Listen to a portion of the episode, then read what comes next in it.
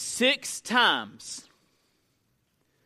That's how many times the Titanic was contacted warning of fields of icebergs in their path.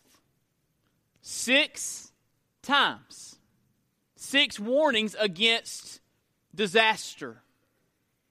And one of the many tragedies of the Titanic is this no one ever acted upon that very important message. Well, this morning I want to share with you a message that is meant to save us from disaster. And this message is so important that it calls for a response. And I want to show you this in the book of Acts. Turn with me to Acts chapter 13. Acts 13, as we continue our study, line by line, verse by verse, through this wonderful New Testament letter. Acts chapter 13. We'll begin reading in verse 13. Acts chapter 13, verse 13. I'd like to ask you this morning if you are physically able to please stand with me in honor of the reading of God's Word truth with no mixture of error. In Acts 13 13, the Bible says, Now Paul and his companions set sail from Paphos, that's on the island of Cyprus, and came to Perga in Pamphylia, that's in Asia Minor. And John left them and returned to Jerusalem. More about that when we get to chapter 15. But verse 14 says, But they went on from Perga and came to Antioch in Pisidia. And on the Sabbath day, they went into the synagogue and sat down. After the reading from the law and the prophets, the rulers of the synagogue sent a message to them saying, Brothers, if you have any word of encouragement for the people, say it. So Paul stood up and motioning with his hand said, Men of Israel, and you who fear God, listen. The God of this people Israel chose our fathers and made the people great during their stay in the land of Egypt. And with uplifted arm, he led them out of it. And for about 40 years, he put up with them in the wilderness. And after destroying seven nations in the land of Canaan, he gave them their land as an inheritance. All this took about 450 years. And after that, he gave them judges until Samuel the prophet. Then they asked for a king, and God gave them Saul the son of Kish, a man of the tribe of Benjamin, for 40 years. And when he had removed him, he raised up David to be their king, of whom he testified and said, I found in David, the son of Jesse, a man after my heart, who will do all my will. Of this man's offspring, God has brought to Israel a Savior, Jesus, as he promised. Before his coming, John had proclaimed a baptism of repentance to all the people of Israel. And as John, John the Baptist, was finishing his course, he said, what do you suppose that I am? I am not he. In other words, John the Baptist is saying, I'm not the Messiah. No, but behold, after me one is coming, the sandals of whose feet I am not worthy to untie.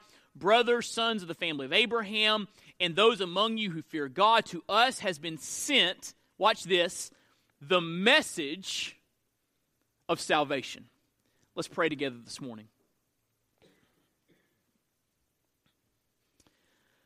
Father in heaven, we come to you today in Jesus' name.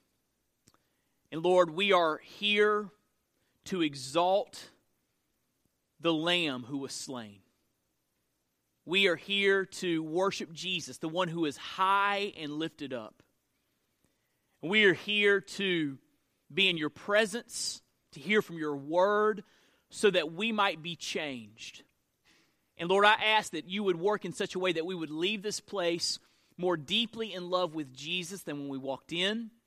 God, that we would leave with our lives transformed, that we would leave saying, What a mighty God we serve. Lord, that we would leave saying, Hallelujah, what a Savior.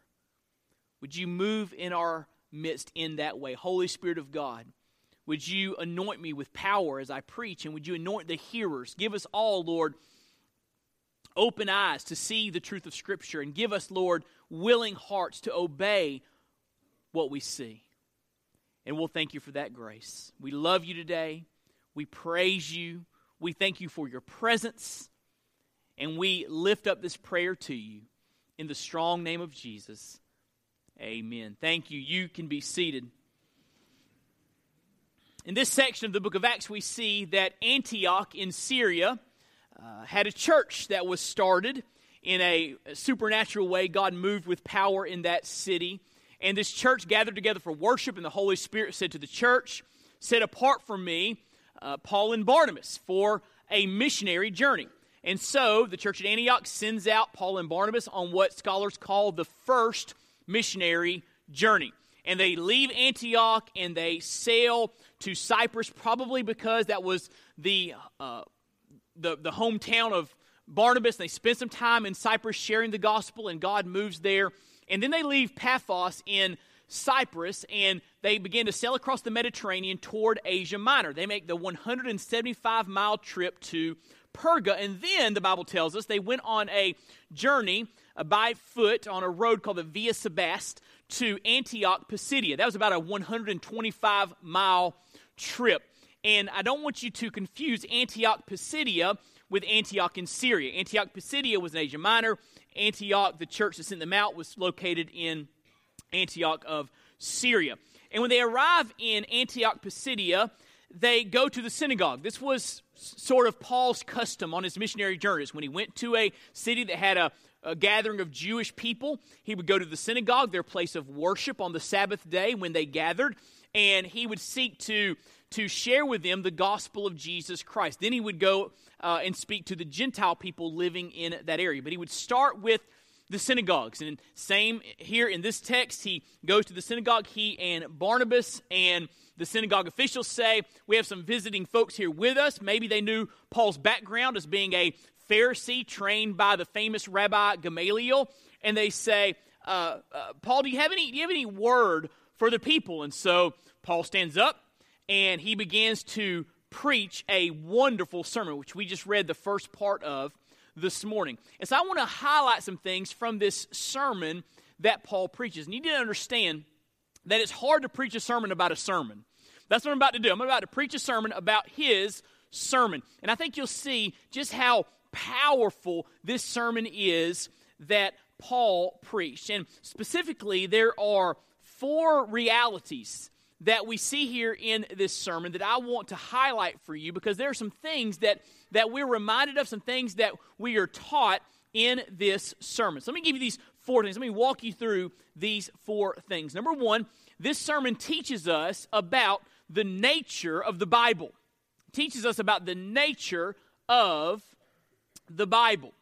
Now, look what it says there in verse 16. Paul stood up, motioning with his hand, and he said, Men of Israel, you who fear God, listen. Then he says, The God of this people, Israel, chose our fathers and made the people great during their stay in the land of Egypt, and with uplifted arm, he led them out of it. And so here, Paul is talking about the Old Testament. He's talking about Genesis when God chose Abraham to make his descendants a great nation. He's talking about Exodus when God delivers the descendants of Abraham, the Jewish people, from Egyptian bondage and slavery. And then in verse 18, for about 40 years, he put up with them in the wilderness. You can read about that over in uh, Leviticus and Numbers and Deuteronomy. After destroying seven nations in the land of Canaan, he gave them their land as an inheritance. You can read about that in the book of Joshua. All this took about 450 years. After that, he gave them judges until Samuel the prophet. So he mentions the book of Judges, and then he mentions 1 Samuel, where God raises up Samuel to lead his people. Then verse 21 says they asked for a king. God gave them Saul, the son of Kish, a man of the tribe of Benjamin, for 40 years. When he had removed him, he raised up David to be their king, of whom he testified and said, I found in David, the son of Jesse, a man after my heart, who will do all my will. That story can be found in 1st and 2nd Samuel. So notice here, Paul is preaching a sermon based upon the Old Testament. But did you notice when I read this earlier how seamlessly Paul went from talking about the Old Testament to the New Testament. Look what it says there. He says, verse 22, I found in David the son of Jesse a man after my heart who will do all my will. Of this man's offspring, God has brought to Israel a Savior, Jesus, as he promised. See how he just seamlessly makes that transition from talking about uh, David and God making a promise to David that someone from his descendants would always reign on the throne. And then he says that promise was fulfilled when God sent the Messiah, God the Father sent the Messiah, Jesus Christ. So he just he just easily transitions from the Old Testament to the New Testament as he talks about John the Baptist and he talks about Jesus Christ. What do we learn from that? He's telling one story, but notice he's he's mentioning things that happened in the Old Testament and the New Testament. Here's what we learn, and this is so important. It will change the way you read the Bible. The Bible is one big story of redemption. It's one big story of redemption. Now, I know that the Bible consists of 66 books, and I know that those books are collected in two different testaments, and I know that those 66 books were written by over 40 authors in three languages on three continents over a period of 1,500 years. I know all of that, but isn't it amazing to consider that these 66 books all are unified? They're all talking about the same thing. They're all telling the story of how God planned to send a Savior for sinners. That's what the entire Bible is about. It's one big story of redemption. There's a beautiful unity in the 66 books. There's a beautiful unity in the Old and New Testaments because they're not separate. They are they are one big, beautiful story. God sees that mankind has fallen, so he raises up a nation through Abraham. He builds up that nation, protects that nation, preserves that nation, so one day he can send a Messiah through that nation who would come to this earth, down the cross, rise from the dead, so that we might be saved. That's the story of the Bible, the, the big picture story. I like how James McDonald says it. The Bible was inscribed over a period of 2,000 years in times of war and in days of peace by kings, physicians, tax collectors, farmers, fishermen, singers, and shepherds. The marvel is that a library so perfectly cohesive could have been produced by such a diverse crowd over a period of time which staggers the imagination. Jesus is its grand subject, our good its design, and the glory of God is its end. Isn't that awesome? The, these 66 books are all telling one big story. And when you begin to read the Bible through those lenses, you see how it all fits together, how God works it all together, and it is beautiful to behold. And so let me say it like this The Bible is a book that is all about Jesus. The entire Bible is all about Jesus. I like the way that Adrian Rogers said it. The Bible is a Him book it's all about Him. It's all about Him. Do you remember when Jesus was on the road to Emmaus after his resurrection with two of his disciples? They didn't know it was Jesus, but on that road to Emmaus, Jesus began to walk them through the Old Testament. And it says there that he showed them how the Old Testament concerned him, how the Old Testament pointed to him. It's all about him. It's all one big story of redemption. Jesus is the Redeemer, so the Bible is all about Jesus. We have a children's Bible we use called the Jesus Storybook Bible. And I love the byline of that Bible. It says, Every story whispers his name. And no matter where you're reading the Bible, there's a road back to the redemptive work of Christ. Every story whispers his name. Now, let me illustrate uh, kind of how this could happen. 66 uh, books and uni- unity and all of that. How, did, how does this happen? Well, let's just say that we chose five people from our church family to write a history of Longview Point Baptist Church. And we commissioned you to write the history, and we broke up the 13 years of our existence. Wouldn't be a very long book. But we, we, we broke up the 13 years of our existence among the five different writers. And we said, we want you to take these different periods and write the history of our church. But we took one step to make sure the history was accurate. We chose a core group member that's been here from the very beginning. And we said, This core group member, we want you to oversee the entire project and make sure that what is being written is accurate. Now, when these five writers are done, you would have different types of writings, different types of vocabulary, different styles. But because there was one person overseeing the entire project, what they would have would be accurate. See how that works? Five different writings, but with a unity and with an accuracy. And that is a, a, faint picture of the Bible, but it's not a complete picture. Because as these 40 different authors were writing the 66 books of the Bible, it's not just that the Holy Spirit was overseeing the accuracy of what they were, were writing, the Holy Spirit was actually breathing through those writers. So they were writing down exactly what He wanted them to write down. That's called the inspiration of Scripture. And because God breathed through human instruments to write down exactly what He wanted written, His Word, the Bible is truth with no mixture of error. And because the Holy Spirit breathed through these 40 different authors over 66 books on three continents using three languages over 1,500 years. The Bible has an amazing unity because ultimately it all has the same author, the Holy Spirit, right? And we see this in this sermon. Paul just seamlessly goes from Old Testament New Testament. Why?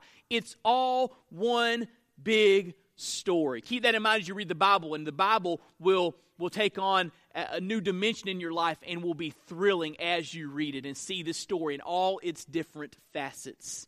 But there's a second reality in this sermon that I want you to see. We've talked about the nature of the Bible, but also we see in this sermon something of the nature of the cross. The nature of the cross. Look what it says there in verse 26.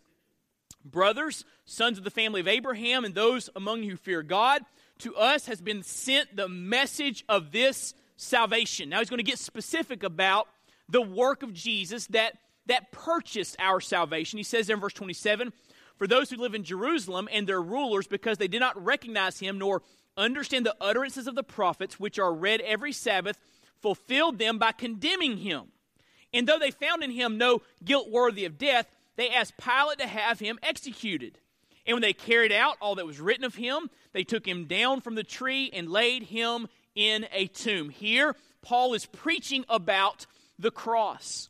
And here's what we learn about the cross from this sermon and from the rest of God's Word the cross was carried out by men, but ordained by God.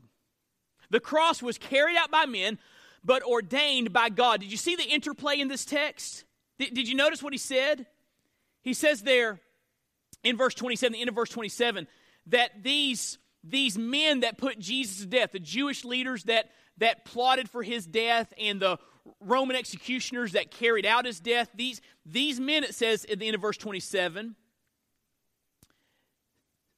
it says, They did not recognize him nor understand the utterances of the prophets, which are read every Sabbath, but they fulfilled them by, con, con, by condemning him. So here's what he's saying. The Bible said that God was going to send his son to die. The Old Testament spoke of the, the sacrificial atoning work of Christ. And, and yet these men thought they were in control. They were condemning him, they were putting him to death, but he says here they were just fulfilling the word of God. They were just carrying out what God said was going to happen. And then look what it says in verse 29. When they had carried out all that was written of him. They took him down from the tree. So when they killed him, just like the Bible said they were going to, they took him down and put him in a tomb. Jesus died, put to death by the hands of wicked men, but all of this was ordained in the plan of God. That's what we learn or reminded of uh, concerning the cross. So here's the deal you can't stop God, right? You, you can't stop him from fulfilling his purposes. Even these men who were committing a sin by putting Jesus to death, they were evil, they were wicked, they rejected Jesus as the Messiah, and they thought they were taking care of the problem. But really, they were just carrying out what God said was going to happen. God used their sin and wickedness to fulfill his purposes. How do you defeat a God like that? And so the cross was carried out by men, it was ordained by God, which leads us to this question why in the world would God ordain before the foundations of the earth, promised in the Old Testament, fulfilled in the New Testament? Why would God ordain that his son come to this earth and die at the hands of cruel Roman soldiers, mocked, maligned, mistreated? Why would God the Father do that? Well, here's the answer God planned and orchestrated the death of his son because of his love for us. And ultimately, ultimately, for the glory of his name. Look what it says in verse 26. Paul says, Brothers, sons of the family of Abraham, those among you who fear God, to us has been sent the message of this salvation. In other words, Jesus Christ went to the cross, crucified by men, orchestrated by God, so that he could provide you salvation, so he could provide you eternal life. That reminds me of John 3:16 when it says God so loved the world that he gave his son. The reason God planned and orchestrated the cross is because of his love for you and for me. He sent his son to die on the cross in our place to take the punishment that you and I deserve. God loves you. And ultimately, when the, the dust of human history settles, you know who's going to get the glory for it all? Our great God will. Because the way he orchestrated salvation for you and for me. It's awesome how God had the wisdom and has the wisdom and had the ability and has the ability to carry out redemption for sinners like you and for me.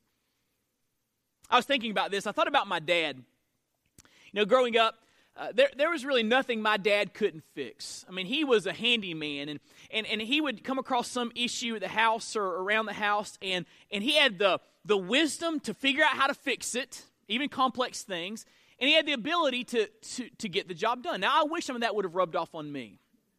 I really do. If something goes bad wrong in my house, I'm probably going to call one of you to, to come help me out. I, I, wish some of that would have rubbed off, but I have an excuse.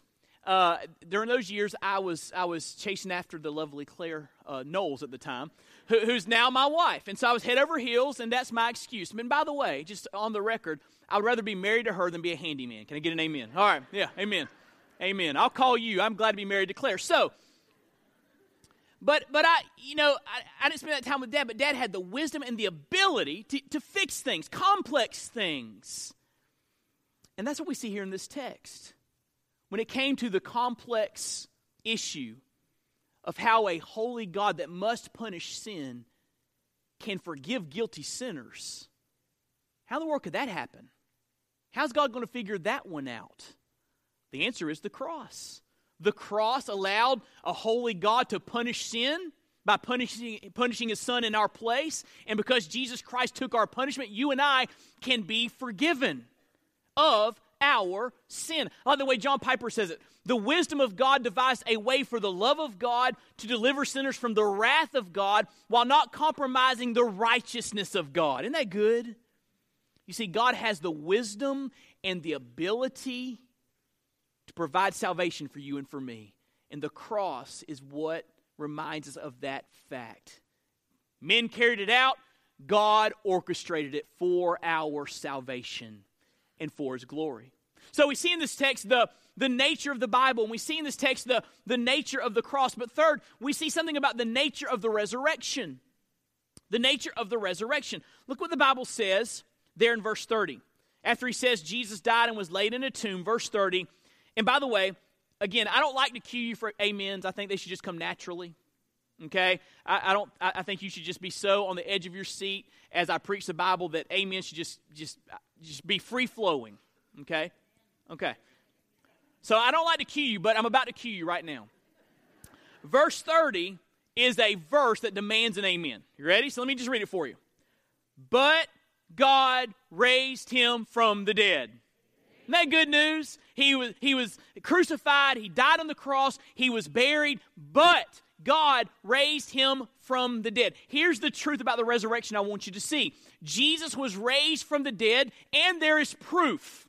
He makes the claim in verse 30, but then he gives us five pieces of evidence that help us to understand that Jesus Christ really did defeat death and he is alive today. So let me just walk you through these five pieces of evidence. Number one, I want you to see the witnesses. Witnesses. Look in verse 31. God raised him from the dead, and for many days he appeared to those who had come up with him from Galilee to Jerusalem. So here's what Paul's saying Jesus Christ really is alive, and there are witnesses to attest to this fact. over in 1 Corinthians 15, as Paul talks to the church in Corinth about the resurrection, he mentions that after his resurrection, he stayed on the earth for a time and he appeared to hundreds of witnesses. And then Paul makes an interesting comment. He says, Most of them are still alive today. So if you're wondering if Jesus is really alive, just go find a witness and ask him about it. And here's the deal if you have hundreds of people all saying the same thing, that holds up, doesn't it? You take any court case in U.S. history, and if you have hundreds of people saying the same thing, bearing the same eyewitness testimony, that's going to hold up in any court of law. And Paul's saying there are many witnesses after he rose from the dead. He spent some time with us, he spent some time with his people. He, he appeared to, to, to his followers, and there are witnesses to that fact. The second piece of evidence is this changed followers. Changed followers are, uh, are evidence the fact that Jesus Christ rose from the dead. Look in verse 31. It says, He appeared to those who had come up with him from Galilee to Jerusalem, who are now his witnesses to the people. So he's mentioning here his disciples. And remember the condition of his disciples when Jesus Christ was arrested and crucified? When he was arrested in the Garden of Gethsemane, betrayed by the kiss of Judas, and the soldiers came, the disciples scattered. They fled for their lives. And Peter, I mean, the leader of the group, Peter, denied Jesus Christ how many times? Three times. So the disciples were scared and timid and fearful and absent. But here, Paul says, those folks that he appeared to after he was risen from the dead, now they are everywhere bearing witness to Christ. They are preaching the message now. Now, how do you account for the fact that a, a, a band of scared, timid disciples became bold preachers of the gospel? You know what happened? They saw Jesus alive from the dead, and that changed everything. It changed everything. So the fact that these timid disciples became bold preachers uh, is a piece of evidence that Jesus Christ really is alive. Here's the third piece of evidence the existence of the church. Look what it says in verse 31. It says, These folks who he appeared to are now witnesses to the people, and we bring you the good news that what God promised to the fathers, this is he has fulfilled to us, their children, by raising Jesus. So here's what's interesting Paul rode into uh, this city, Antioch Pisidia, and he shared good news. Folks got saved. And and then those folks and others in the first century who heard the good news, they embraced Christ and they shared the good news with others. And the people they shared the good news with shared it with others. And then those folks took the good news they had embraced and shared it with others. All the way until it made it, listen, to your life. There's an unbroken chain of people sharing life transforming good news. And that good news made it to my house, literally, when I was nine years of age, and my pastor walked me through the gospel, and I embraced the good news about Jesus Christ, and I was saved, and I was transformed, and am still being transformed by His grace. There's an unbroken line of good news proclaimers. So listen, the very fact that there's a church called Longview Point meeting here today is evidence that Jesus Christ really is alive. He's changing lives through his gospel message. But there's another piece of evidence. We've talked about witnesses and changed followers in the existence of the church. But fourth, I want you to see the witness of Scripture. The Bible said in the Old Testament that Jesus Christ would be raised. Look what it says in verse 33. This he has fulfilled to us, their children, by raising Jesus, as also it is written in the second psalm You are my son, today I have begotten you. So Paul says the Old Testament spoke of the resurrection. And he mentions this verse in Psalm chapter 2. He's saying this, this psalm implies that Jesus, who died, was resurrected because the Father here exalts him and puts him at his right hand. So this verse implies the resurrection. And so Paul's saying this should be no surprise. If you read the scriptures, they point to a God who is not defeated by death, but a God who is raised and who reigns over all. And Jesus Christ dying on the cross and being buried and rising from the dead is all part of what God said was going to happen in the Old Testament. So the, the witness of Scripture teaches us that Jesus Christ really is alive. But here's the final piece of evidence the empty tomb. The empty tomb. Look what it says in verse 34. And as for the fact that he raised him from the dead, no more to return to corruption, he has spoken in this way I will give you the holy and sure blessings of David. And therefore, he says also in another psalm, Psalm 16, You will not let your Holy One see corruption. For David, after he had served the purpose of God in his own generation, fell asleep and was laid with his fathers and saw corruption. His body decayed and turned back to dust. But he whom God raised did not see corruption. Jesus was put in a tomb, he didn't stay there. He, he, he did not decay. He was raised before he decayed, before he returned to dust. The tomb is empty. Now, listen, if there were a tomb in the, the area around Jerusalem that had the bones of Jesus in it, we would all be in trouble. Because that would mean that Jesus was a false prophet who could not give us eternal life because he never defeated death himself. But guess what? His body never was corrupted, it never decayed. He was raised from the dead. The tomb is empty. Think about this. If the Jewish religious leaders and the Roman uh, government, that area, had wanted to stop Christianity dead in its tracks, and they wanted to badly, all they had to do was produce a body, right? Here's your Messiah. Here's your King. Here's your Savior. He's decaying. He's dead. But they never found the body because the tomb is empty. Jesus Christ rose from the dead. Evidence of the resurrection of Jesus Christ. And so Jesus was raised from the dead, and there was proof. There is proof. And this leads me to the final point. We've discussed the nature of the Bible and the nature of the cross and the nature of the resurrection, but fourth and last, I want to say a word about the nature of salvation. The nature of salvation. And there are three things I want you to see about the salvation that God offers, this message of salvation that we are studying today. First of all, I want you to see that you can't save yourself. When it comes to salvation, you can't save yourself. Look what it says in verse 38.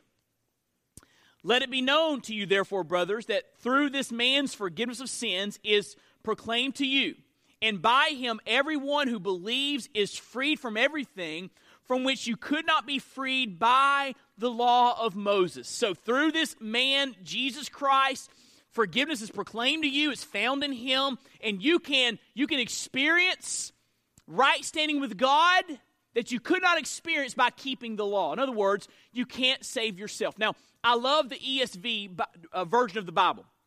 I study from it, I preach from it. I love this Bible. It's, it's, it's very uh, accurate when it comes to the original languages, and it just reads well, and I, I really enjoy the ESV version of the Bible. But they got it wrong in verse 39. And I'm not sure why they did this, but look in verse 39.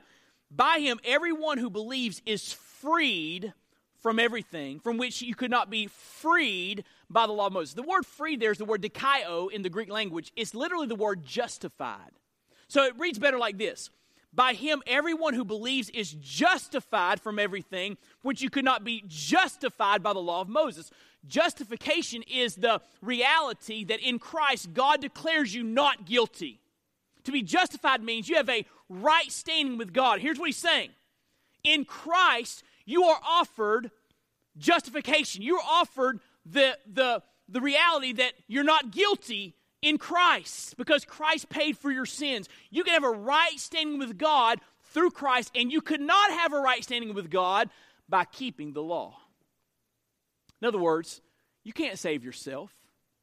He was talking to folks in the first century who believed that if they just did the right things and kept the law in a certain way, then they would be justified before God. But he's saying you cannot be justified by the law of Moses. The only way you can experience justification, a right standing with God, is through the grace offered to you through Jesus Christ. Listen to me. You cannot be justified. You cannot be saved by doing good things because you're not good enough. No matter how many good things you do, you've, you've sinned against God. And that sin makes you guilty, and that sin separates you from the Lord. And the only way to have a relationship with the Lord is to have your sin washed away. So stop trying to save yourself. You can't do it. You're not good enough because good enough is perfect. And no one in this room is perfect. For example, let's talk about the law for a moment. Let's just say that we put the Ten Commandments up on this screen. And we said, anyone in this room that has perfectly kept the Ten Commandments, stand up and let us applaud you. Would anybody in this room stand up? No, we've all blown it. And the Bible says if you've, if you've disobeyed one commandment, you're guilty of them all. We all have fallen short of the glory of God. There is none righteous, no, not one. So stop, stop trying to save yourself. You got to be perfect, and you're not perfect. You can't save yourself. Here's the second thing salvation is available only through Christ. Can't save yourself, so how can I be saved? It's available only through Christ. Did you notice what it said in verse 38? It says, Let it be known to you, therefore, brothers, that through this man, the man Christ Jesus, forgiveness of sins is proclaimed to you. In other words, if you want to experience forgiveness, it's through this man, Jesus Christ the one who left the splendor and glory of heaven and came to earth and took on human flesh, the God man, Jesus Christ. He lived a perfect life. He went to the cross. He died in your place and my place. He took all of our sins on himself, and the punishment that we deserve was poured out upon him who died in our place. And then he, he was buried and he rose from the grave, and he's alive today, and he is our only hope. You cannot experience forgiveness apart from Christ. Not going to happen. Jesus said it like this in John 14, 6. I'm the way, the truth, the life. No one comes to the Father except through me. There's no other way to God other than through Christ because only in Christ can you have your sins washed away. And so you can't save yourself. But salvation is available through and only through Jesus Christ, which leads me to this final thought about the nature of salvation. You ready? Take it or leave it. Take it or leave it. When it comes to this offer of salvation, this offer of forgiveness, this offer of being justified before God, being, being, being, being declared not guilty because your sins have been punished in Christ, when it comes to salvation, it's a gift that God offers you. And now the ball is in your court. You got to decide. Am I going to take it, embrace it, or am I going to leave it on the table and reject this wonderful offer of forgiveness of sins? Now, here's why that's important. There are people in this room this morning that are going to leave it. There are people in this room that are not saved, far from God, headed for an eternity in hell. And this morning, you are hearing a clear explanation of the gospel of Jesus Christ. You've heard that God loves you and wants to give you as a gift forgiveness through his son, Jesus Christ. And there are some in this room that are hearing that, but when the service is over, they're going to get up, they're going to walk out those doors unsaved. They're going to leave that offer of forgiveness, eternal life on the table. Once again, they're going to turn their back to God and say, No thanks, not for me.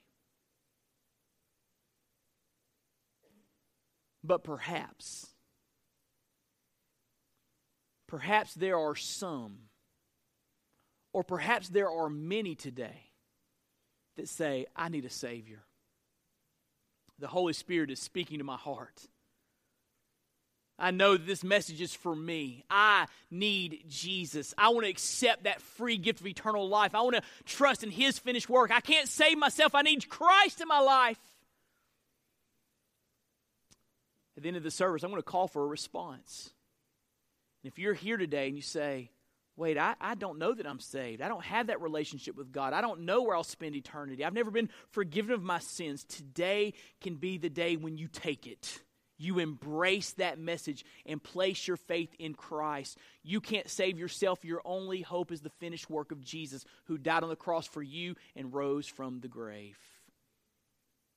I'm not being flippant when I say take it or leave it. This is in the Bible. Did you notice what he said in verse 40? Beware, therefore, lest what is said in the prophet should come about. Look, you scoffers, he's quoting Habakkuk here. Look, you scoffers, be astounded and perish, for I'm doing a work in your days, a work that you will not believe, even if one tells it to you. You know that verse in Habakkuk is talking about?